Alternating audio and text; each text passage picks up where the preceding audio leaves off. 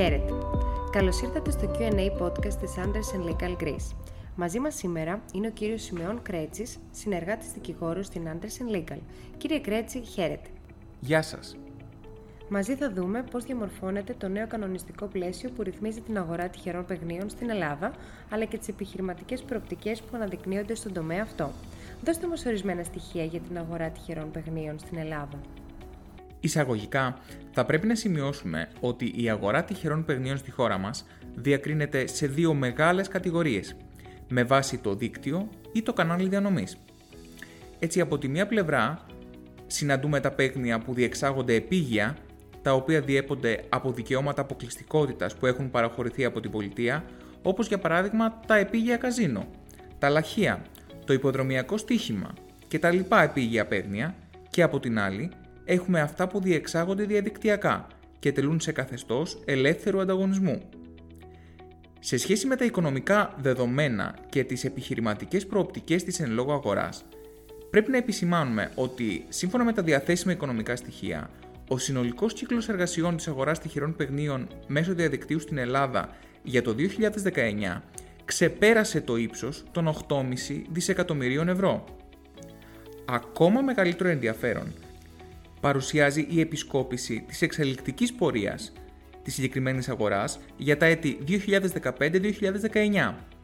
Από τη συγκριτική παράθεση των στοιχείων της περίοδου προκύπτει ότι την τελευταία πενταετία έχει σχεδόν τριπλασιαστεί ο συνολικός κύκλος εργασιών για την εν λόγω αγορά.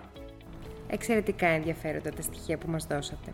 Πείτε μας όμως τώρα, πώς διαμορφώνεται το σχετικό κανονιστικό πλαίσιο για τη συγκεκριμένη αγορά; Ποια είναι η αρμόδια εποπτική αρχή; Σε εθνικό επίπεδο, αρμόδια ρυθμιστική αρχή για το σύνολο των κανονιστικών ζητημάτων που αφορούν τη διοργάνωση και διεξαγωγή τυχερών παιγνίων είναι η Επιτροπή Εποπτείας Ελέγχου Παιγνίων. Αναφορικά δε με το κανονιστικό πλαίσιο, πρέπει να υπογραμμίσουμε ότι μετά από μια σχετικά μακρά μεταβατική περίοδο, τα τελευταία χρόνια το εθνικό νομοθετικό πλαίσιο με τη διαρκή προσθήκη κανονιστικών κειμένων εμπλουτίστηκε και σταθεροποιήθηκε. Η ελληνική δημοκρατία διαθέτει πλέον δικό της αυτόνομο ρυθμιστικό πλαίσιο, το οποίο για πρώτη φορά εμφανίζει υψηλό βαθμό οριμότητας. Η πιο πρόσφατη προσθήκη στο σχετικό ρυθμιστικό πλαίσιο είναι αυτή του κανονισμού παιγνίων για τη διοργάνωση και διεξαγωγή τυχερών παιγνίων μέσω διαδικτύου. Ο κανονισμός αποτελεί ουσιαστικά το βασικό νομικό κείμενο κανονιστικής συμμόρφωσης σε εθνικό επίπεδο για το συγκεκριμένο τομέα επιχειρηματικής δραστηριοποίησης. Επί της ουσίας ο κανονισμός οριοθετεί το πλαίσιο λειτουργίας των επιχειρήσεων παροχής υπηρεσιών τυχερών παιγνίων μέσω διαδικτύου που δραστηριοποιούνται στην Ελλάδα προσδιορίζοντας τις υποχρεώσεις και θέτοντας τους όρους λειτουργίας τους. Αναφορικά με την αδειοδότηση τυχερών παιχνίων μέσω διαδικτύου, είδαμε πρόσφατα την έναρξη της σχετικής διαδικασίας. Δώστε μας ορισμένα στοιχεία που πρέπει να γνωρίζουν οι ενδιαφερόμενοι.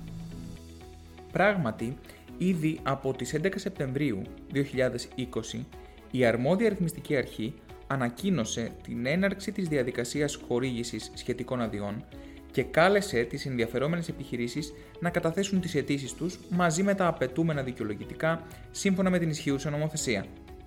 Είναι σημαντικό να επισημανθεί ότι δεν υφίσταται καταληκτική προθεσμία μέχρι την οποία οφείλουν οι ενδιαφερόμενοι να υποβάλουν αιτήσεις αδειοδότησης. Κάθε ενδιαφερόμενος μπορεί να προχωρήσει σε κατάθεση αίτησης όποτε το επιθυμεί. Το χρονικό πλαίσιο για τη διεκπαιρέωση της αδειοδότησης είναι εξαιρετικά σύντομο και δεν μπορεί να ξεπερνά τους δύο μήνες από την υποβολή της αίτησης, εφόσον βέβαια αυτή είναι πλήρης. Η άδεια διεξαγωγής τυχερών παιγνίων μέσω διαδικτύου χορηγείται με απόφαση της Επιτροπής Εποπτείας και Ελέγχου Παιγνίων και το σύνολο της σχετικής διαδικασίας διεκπεραιώνεται ενώπιόν της. Η διαδικασία διοδότησης χαρακτηρίζεται από τυπικότητα, ενώ οι υποχρεώσεις των ενδιαφερόμενων εταιριών τόσο για τη χορήγηση ή και ανανέωση της άδειας, όσο και για τη διατήρησή της, είναι σημαντικές. Στο σημείο αυτό, όσο αφορά τις άδειες, πρέπει συνοπτικά να αναφέρουμε ορισμένα στοιχεία. Αρχικά να πούμε ότι προβλέπονται δύο τύποι αδειών. Ο τύπος 1 αφορά σε άδεια σχετικά με την παροχή υπηρεσιών διαδικτυακού στοιχήματος με αντίτιμο 3 εκατομμύρια ευρώ. Ο τύπος 2 αφορά σε άδεια διενέργειας λοιπόν διαδικτυακών παιχνίων με αντίτιμο 2 εκατομμύρια ευρώ. Να σημειώσουμε δε ότι η διάρκεια ισχύως κάθε άδειας είναι 7 έτη από την ημερομηνία χορήγησής της. Ποιες είναι οι βασικές υποχρεώσεις συμμόρφωσης για τις επιχειρήσεις που δραστηριοποιούνται στην αγορά τυχερών παιχνίων μέσω διαδικτύου; Όπως αναφέρθηκε και προηγουμένως, οι υποχρεώσεις των επιχειρήσεων για τη χορήγηση, ανανέωση και διατήρηση των αδειών είναι σημαντικές και καλύπτουν ευρύτερο φάσμα των δραστηριοτήτων τους. Στις βασικές υποχρεώσεις συμμόρφωσης μπορούμε να περιλάβουμε τις ακόλουθες: την ανάπτυξη και εφαρμογή εσωτερικών πολιτικών και διαδικασιών για τη διασφάλιση της συμμόρφωσης με το ισχύον κανονιστικό πλαίσιο, την παροχή κατάλληλης εκπαίδευσης στο προσωπικό σε σχέση με τις υποχρεώσεις του, τη συμμόρφωση με το νομικό πλαίσιο για την καταπολέμηση της νομιμοποίησης εσόδων από παράνομες δραστηριότητες και τη χρηματοδότηση της τρομοκρατίας, την τήρηση των υποχρεώσεων σχετικά με την προστασία των ατόμων κάτω των 21 ετών και την εν γέννη προστασία των παικτών. Την ευθυγράμμιση με τις νομικές απαιτήσεις σε σχέση με την εμπορική επικοινωνία, τη διαχείριση καταγγελιών εντός των προβλεπόμενων προθεσμιών και υπό τις προϋποθέσεις που τίθενται από τις κανονιστικές διατάξεις, τη συμμόρφωση με το κανονιστικό πλαίσιο προστασίας των προσωπικών δεδομένων.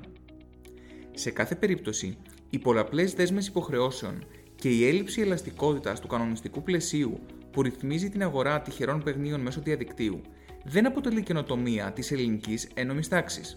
Είναι φαινόμενο διεθνές και γι' αυτό το λόγο άλλωστε ο συγκεκριμένος τομέας επιχειρηματικής δραστηριότητας θεωρείται ως heavily regulated. Λόγω της συνθετότητας των υποχρεώσεων συμμόρφωσης, είναι εξαιρετική σημασία η βαθιά γνώση του κανονιστικού πλαισίου αλλά και η εμπειρία των στελεχών που θα διαχειριστούν από την πλευρά των επιχειρήσεων τα σχετικά ζητήματα συμμόρφωσης. Κύριε Κρέτσι, σας ευχαριστούμε θερμά για το χρόνο σας. Εγώ σας ευχαριστώ. Και πάλι μαζί στο επόμενο Q&A podcast της Anderson Legal Grace. Ευχαριστούμε για την προσοχή σας.